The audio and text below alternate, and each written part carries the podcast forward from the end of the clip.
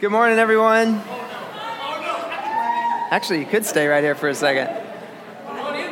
But now that they're up here, before they leave, I want us to just welcome our newest new city member, Niel. Mike and Cash had Niel. So come up and, and, and look at this cuteness before the end of the day and, uh, and pray for Mike's ankle. It's the, the church barbecue lingering injury. But um, yeah, so, so good to uh, see you guys and have little Niall here. Uh, morning, everyone. Welcome to New City. If it's your first time, we are so glad to have you. Uh, my name's Kenny, one of the pastors here, and uh, you have joined us in the middle of a series on Philippians. So if you have a Bible, turn to the, the book of Philippians. And if you don't have a Bible, we've got a stack of them here. You can take one, that's our gift uh, for you if you don't have a Bible. Um, and also, it'll be up on the screen. And Katie Carbajal, oh, there you are. Katie's going to be reading the passage. We're going to focus on the last part of the chapter, which is um, so Philippians chapter 2, verses 19 through 30. And I'm going to start with having her read, and then we'll, we'll go ahead and dive in. I hope in the Lord Jesus to send Timothy to you soon, that I also may be cheered when I receive news about you. I have no one else like him who will show genuine concern for your welfare. For everyone looks out for their own interests, not those of Jesus Christ. But you know that Timothy has proved himself, because as a son with his father, he has served with me in the work of the gospel. I hope, therefore, to send him as soon as I see how things go with me and I am confident in the Lord that I myself will come soon. But I think it is necessary to send back to you Epaphroditus, my brother, co worker, and fellow soldier, who is also your messenger, whom you sent to take care of my needs. For he longs for all of you and is distressed because you heard he was ill. Indeed, he was ill and almost died, but God had mercy on him, and not on him only, but also on me, to spare me sorrow upon sorrow. Therefore, I am all the more eager to send him, so that when you see him again, you may be glad, and I may have less anxiety. So then, welcome him in the Lord with great joy, and honor people like him, because he almost died for the work of Christ. He risked his life to make up for the help you yourselves could not give me. Amen. It's God's word. Let's give Katie a hand. Thank you, Katie, for reading for us. Um, if you guys don't mind, I'm going to say a quick word of prayer and we'll get started. Father, thank you so much um, for this time together today. Thank you for songs of worship, God. Thank you for opening up our hearts and our voices, Lord, to, to sing to you and, and to remember the incredible, amazing work you've done in our lives. Lord Jesus, we thank you for your word. I pray that you would speak to each and every person that's here today. Lord, and that we would have hearts that are wide open um, to hear your voice, God, ears that would hear the word and what it's saying to us today, God, and that uh, we would be empowered by your Spirit to change, God. We ask these things in the name of Jesus. Amen. Amen. All right, so this passage today is about gospel messengers, right? A little bit of the setting. Paul is uh, the author. He's written a letter to a church at Philippi. That's why it's called Philippians. And this is a church that uh, some years ago on a missionary journey, he and Timothy helped plant. They planted the work in Philippi, the first people to get baptized into the Christian faith in Europe were in Philippi. Paul planted this church. He hasn't been there for a while. He's sending a letter of encouragement and thanks. And actually, part of the reason he's sending this letter is part of it is a thank you note because the, Philipp, the Philippians church know that Paul is in prison. Um, most scholars say in Rome, in a Roman prison.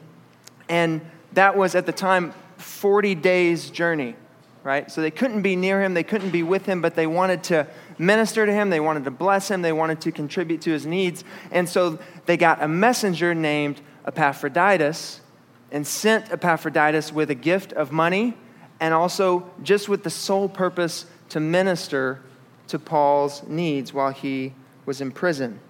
So, this passage, even though it may kind of seem initially like this is one of those passages where sometimes when you're reading the Bible, you could kind of brush over it because it's like, okay, there's, uh, there's travel plans, this is the itinerary of people I don't know and never will meet. Well, I hope to send Timothy, but I don't know yet, right? But there's actually a lot in there for us because a gospel messenger at that time, you got to think messengers were a very vital service to have. So, because there's no Twitter, there's no hashtags, did you see this? What's happening right now? You know, there's no Facebook, there's no Instagram. They're not going along the road from Philippi to Rome, like hashtag road trip, right?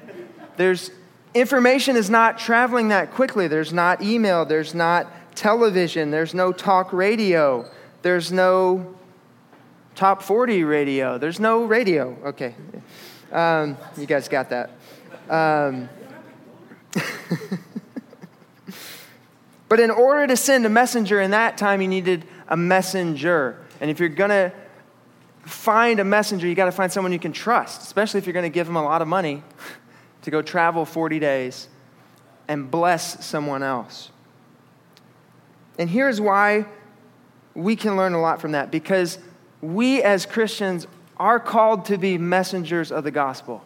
Not just some of us, all of us.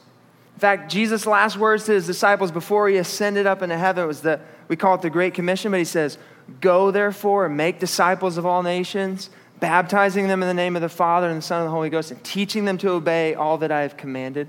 When, when Jesus had resurrected and when he was with disciples in the book of John, chapter 20, it says, As the Father has sent me, so I'm sending you. Part of our identity as Christians is messengers of the good news. The message that we bring in our lives, we're, we're sent to be messengers of the good news to our neighbors, to our friends, to our coworkers, to our family members, to our kids, our spouse. We are sent to carry the good news of Jesus into the world. And in a sense, though, it's not just we're not the only messengers, everyone's carrying a message. Everyone's carrying a message about what they believe or how they believe the world should be. And if you want to know what someone's message is, you can just look at their life. And why is that? Because the message that we carry changes us. The message that we carry changes us. And as Christians, we believe that the message we're carrying is good news right? it's really, really good news.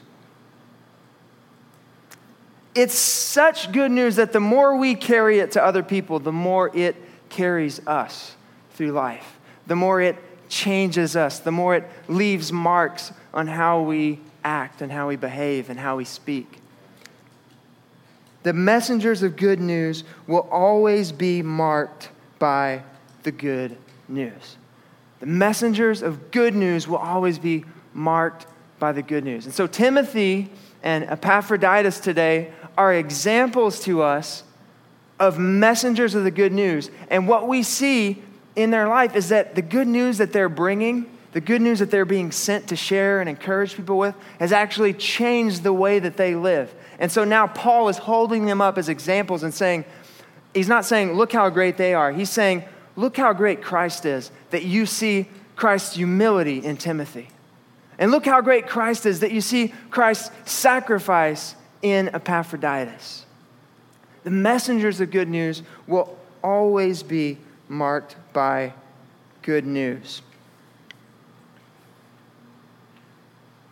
So, I want to talk about a few of those marks or a few of those characteristics that we will begin to see in our lives if we are being sent and if we are answering God's call to be a messenger of the good news. And, and here's the reason why I want to focus on this today because this whole argument in, in, in Philippians chapter 2, Paul is saying it's, it's a little bit counterintuitive, but so is everything about the Christian faith. He's saying if you want to find joy, one of the main ways you can find joy is by serving.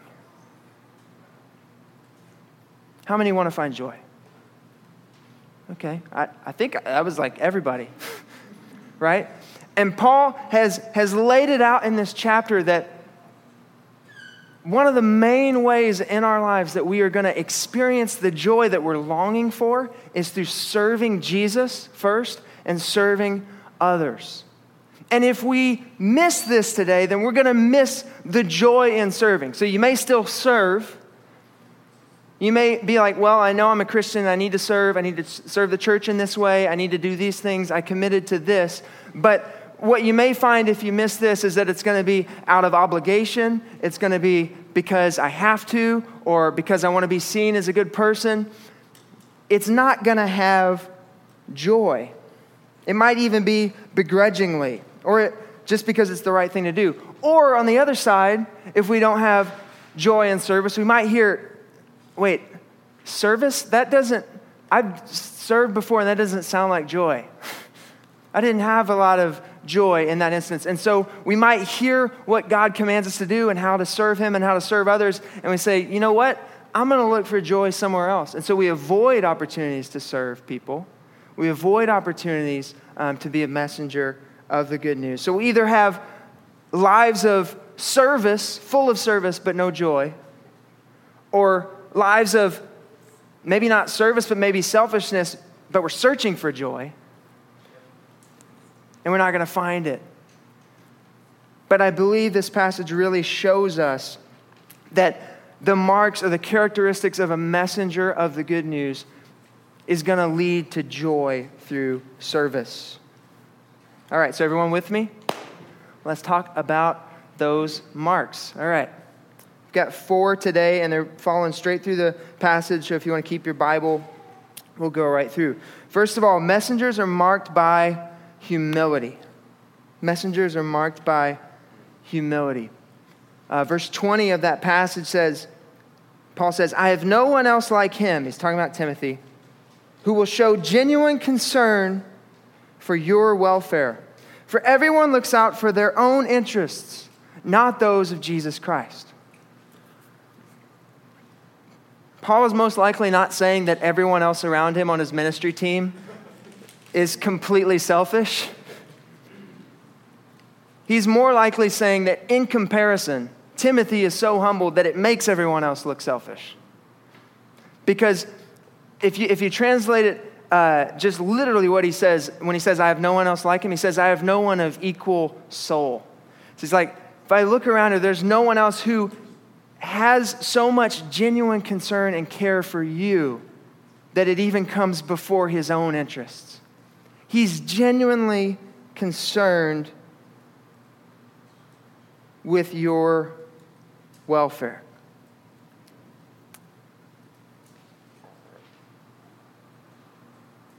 How is, how is that humble?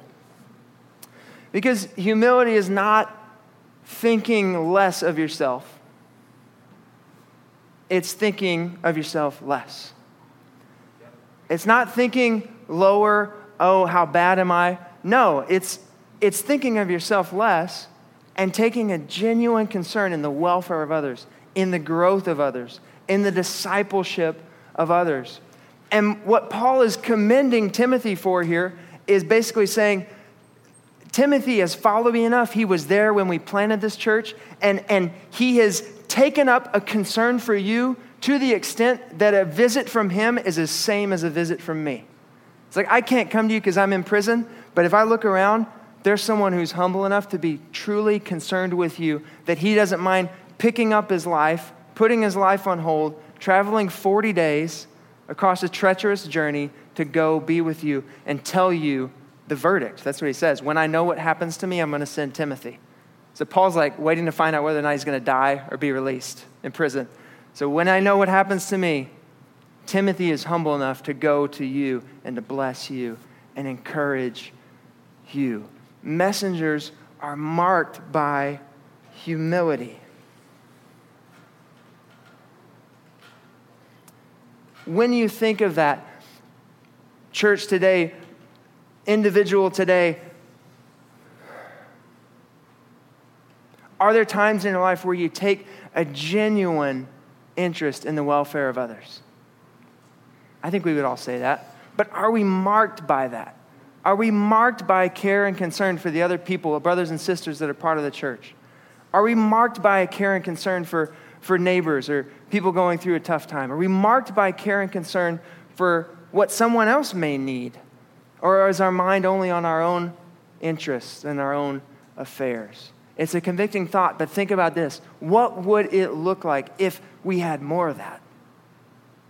Like, what would it look like if every one of us was growing in being genuinely concerned about the discipleship, the growth, the welfare of everyone else in the room?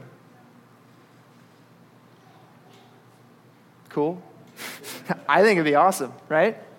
Right, so the first mark of a messenger is humility. Secondly, messengers are marked by teachability. And you're going to find, I might use some words that aren't really words, but just bear with me. Teachability. Verse 22 says, But you know that Timothy has proved himself. Basically saying, You guys know Timothy is the real deal. He's not a fake. He's really concerned for you. He's proved himself. How? Because as a son with his father, he has served with me in the work of the gospel. As a son with his father, he has served with me in the work of the gospel. So I want to focus in on that son and father relationship that Paul, Paul was talking about because Paul and Timothy are not related, they're not father and son, but he's using a very powerful family metaphor that in our day is even lost a little bit because we have a, a, little bit different culture. We don't expect sons to automatically do what their fathers did as far as their line of work. But in that day, that's basically how it worked. More often than not, a father, when he had sons, he would train his sons up as they were growing up and becoming men, and he would train them to work in the family business. He would teach them a trade to where basically one day they could carry on in their father's footsteps. They could do the exact same work that their father did. They could provide for the family. They could carry on that name. And in that culture, it was a very high value on a son's work for his father and what that meant.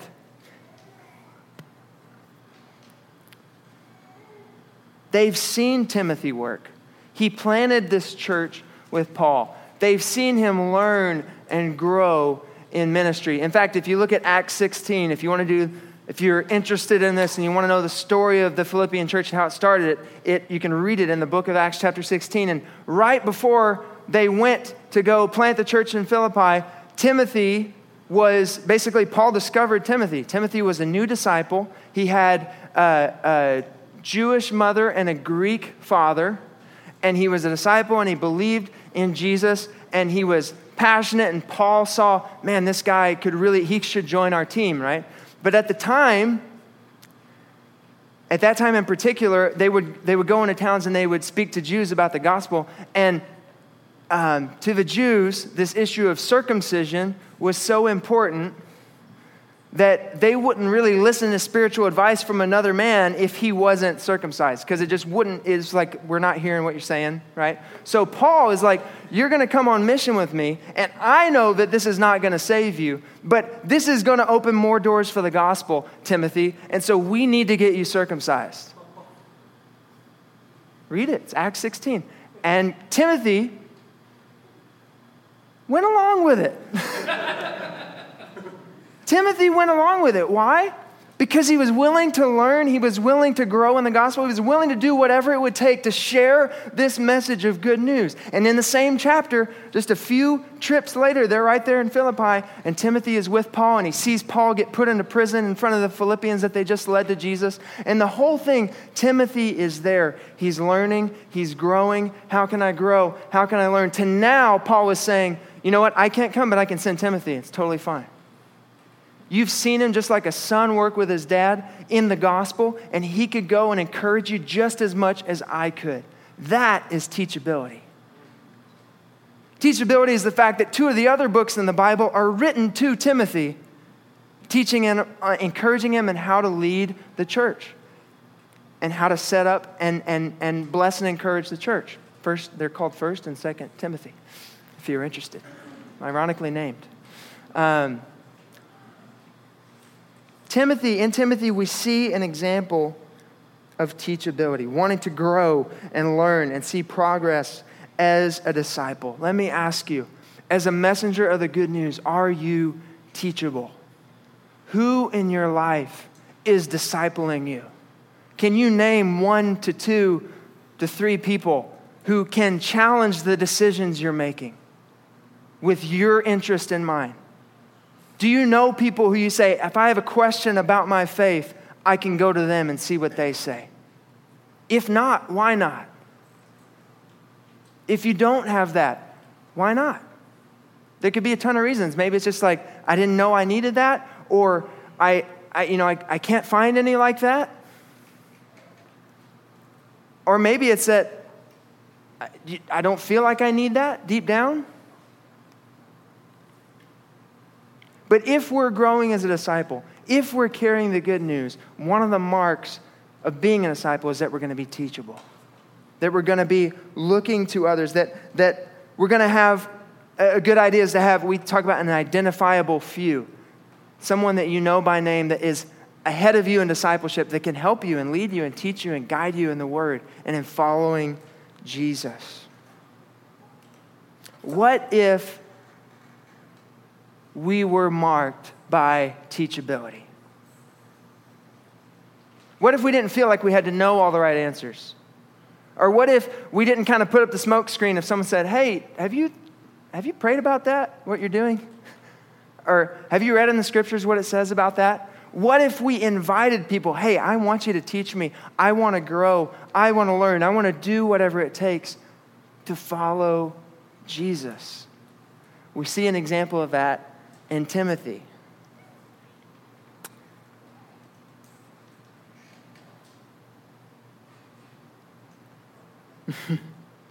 All right, next one. Messengers are marked by, this is another word that's not really a word, sendability.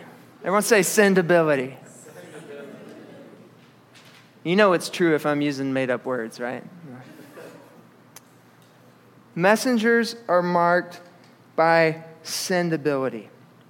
Verse 25, we're moving on to Epaphroditus, as Paul does. He says, I think it's necessary to send back Epaphroditus, my brother, co worker, fellow soldier, who is also your messenger, whom you sent to take care of my needs. We look at Epaphroditus, the way Paul describes him, there's some powerful metaphors, right?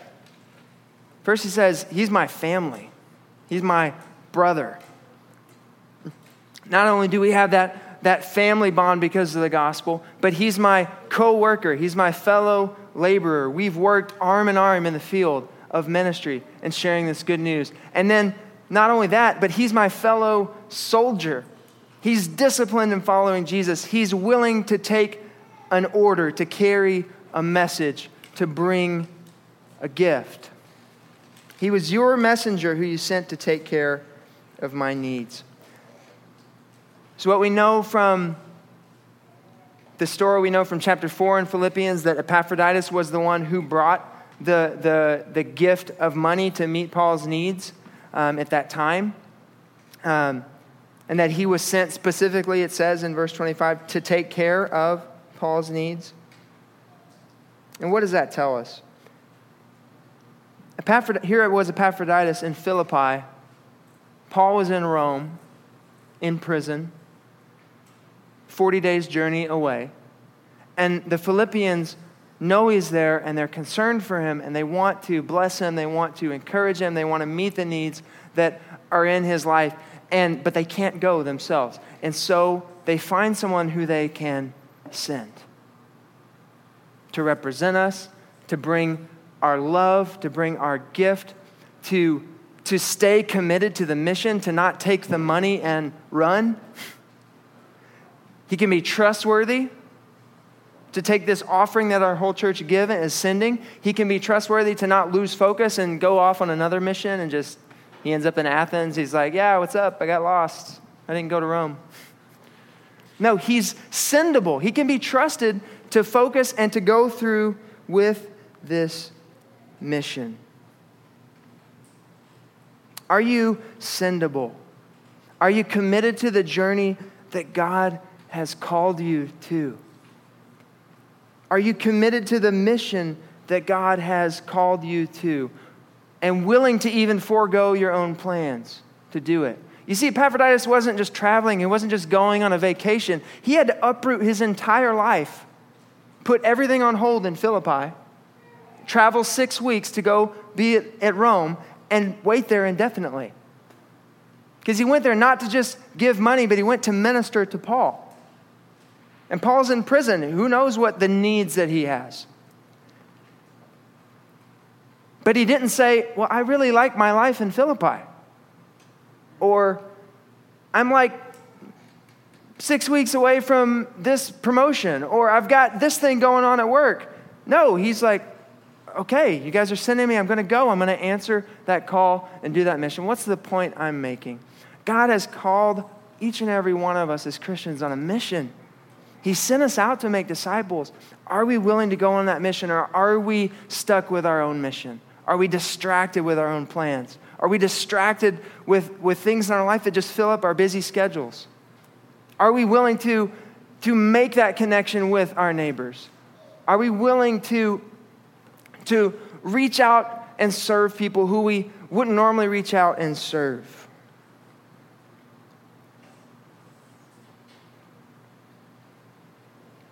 Are we, as messengers, are we sendable? The last mark messengers are marked by sacrifice. Messengers are marked by sacrifice.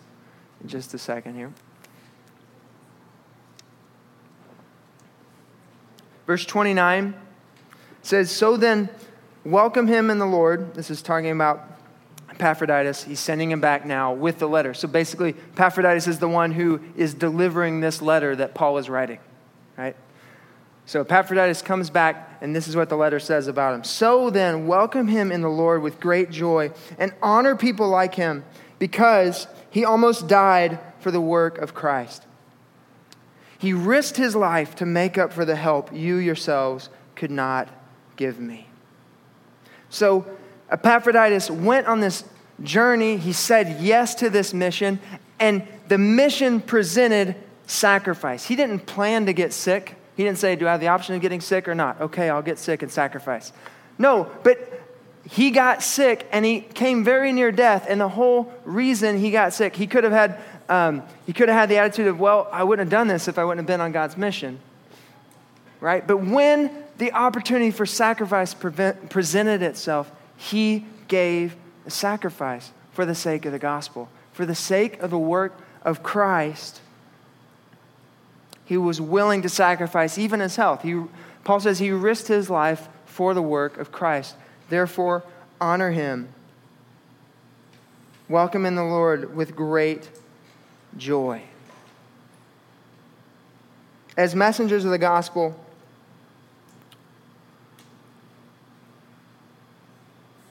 we will at times be presented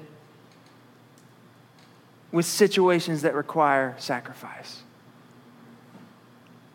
As people who are carrying the message of good news about a man who gave his all for us, we will come to times in our lives where we are presented with a situation that requires us to sacrifice.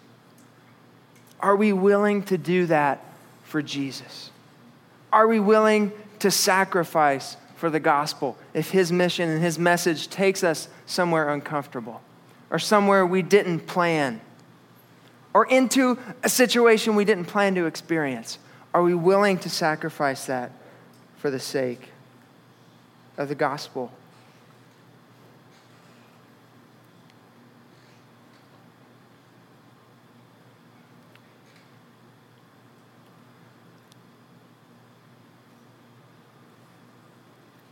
Can you imagine what it would look like if we were? Maybe we are, but if we were more and more, if we were a community of people who were marked by sacrifice for the sake of others, for the love of Jesus, when life presents us with situations that require sacrifice, and we have the option of I can do this for the Lord, or I can avoid this or run from it, or let this throw me off. Are we willing to sacrifice for the sake of others, for the sake of Jesus? I had a story here to share, but I'm actually going to skip it because of time, because we're wrapping up. So ask me later and I'll tell you. But I would say, with those marks of the messenger, as I'm talking about them, there's a few responses that you can have. One of them is that your heart may be just burning within you. Like, that is what I need. Like, I want more of that. You can see in your life, you can see in your own life maybe the shortcomings and the failings, but it's like, if I had more humility, what would God be able to do through me? if I was more teachable and if I was actively looking for people to speak the gospel into me and teach me the ways of Jesus, what would that look like? If I was willing to go in God's mission and willing to stall my own plans for however long it took to do what I felt like God was calling me to do, man, that would be awesome. And your heart's burning. And you're thinking, how can I do that? Because I know myself. And I don't always do that. Another response might be, well, I want more of that, and I know that that's good, but I don't really measure up to that. Like, I, I know me better than you know me, Kenny, and I don't measure up to that.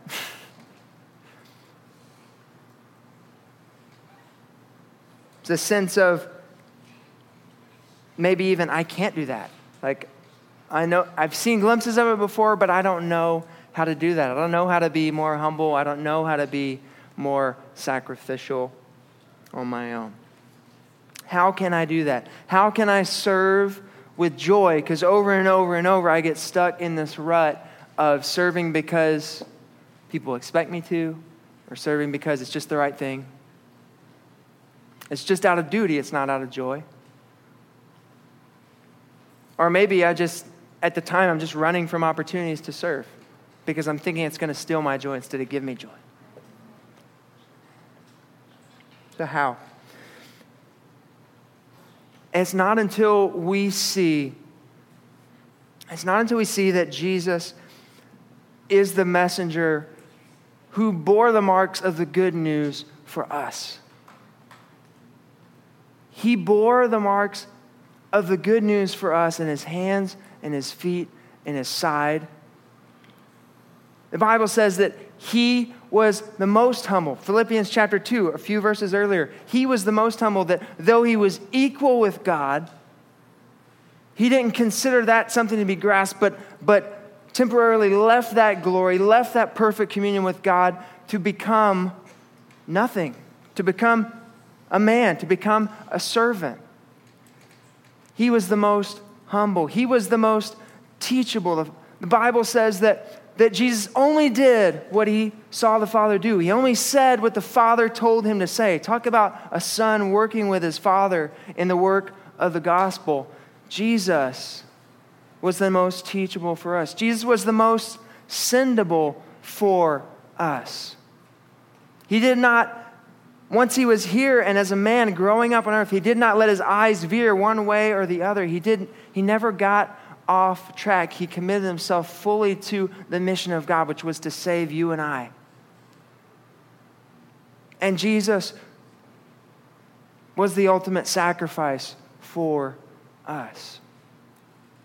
That the, the penalty and the weight that our sin demanded, he took that upon himself. And, and he became sin, even though he knew no sin, so that we might become the righteousness of God. Jesus is the ultimate sacrifice for us. He bore the marks of the good news in his body. And when we begin to see that, carrying that message, the more we carry that message, the more it will change us. The more the message will change us. It will make us want to be more humble, more teachable, more sendable, and more sacrificial.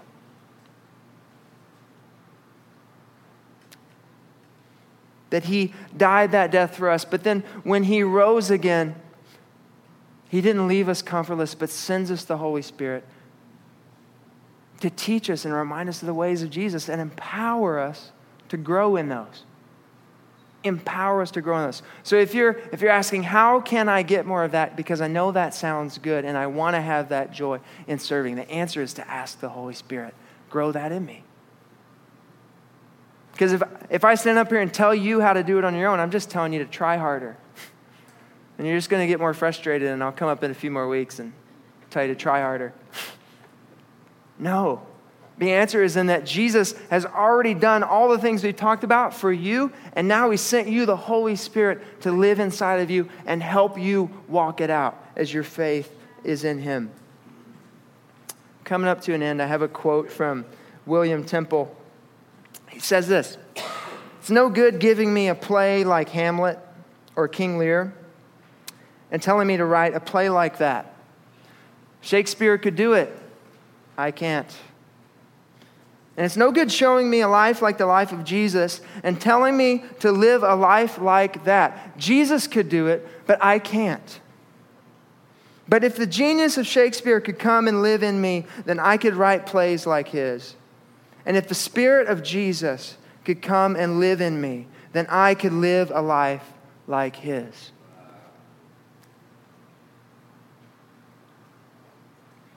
It's a good idea, isn't it? In the Christian life, this is our reality. It's not just a good idea and like, what if? This is what Jesus said. This is what is real. This is what I have done. This is what I've provided for you. How to walk it out. As we carry this message of good news in our lives, may we experience the joy that comes in serving Jesus and others. May we learn to be more humble, teachable, sendable, and sacrificial. And may we bear the marks of the good news. Amen. All right, guys, uh, we're going to have a time of uh, communion. And uh, I'm going to ask the, well, actually, is the band coming up now? Okay.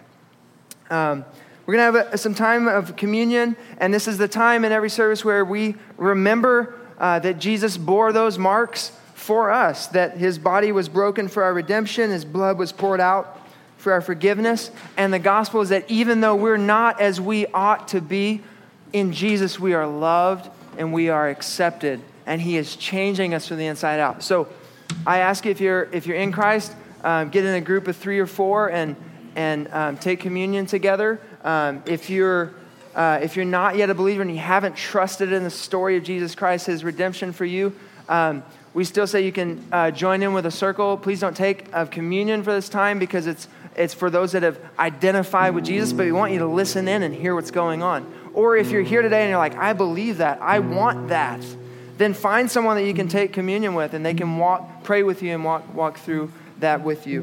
Um, and we'll come back together at the, the very end and sing some uh, worship songs together. Um, I'm going to pray. Before I pray, I just want to give you a question that you can talk about in your groups.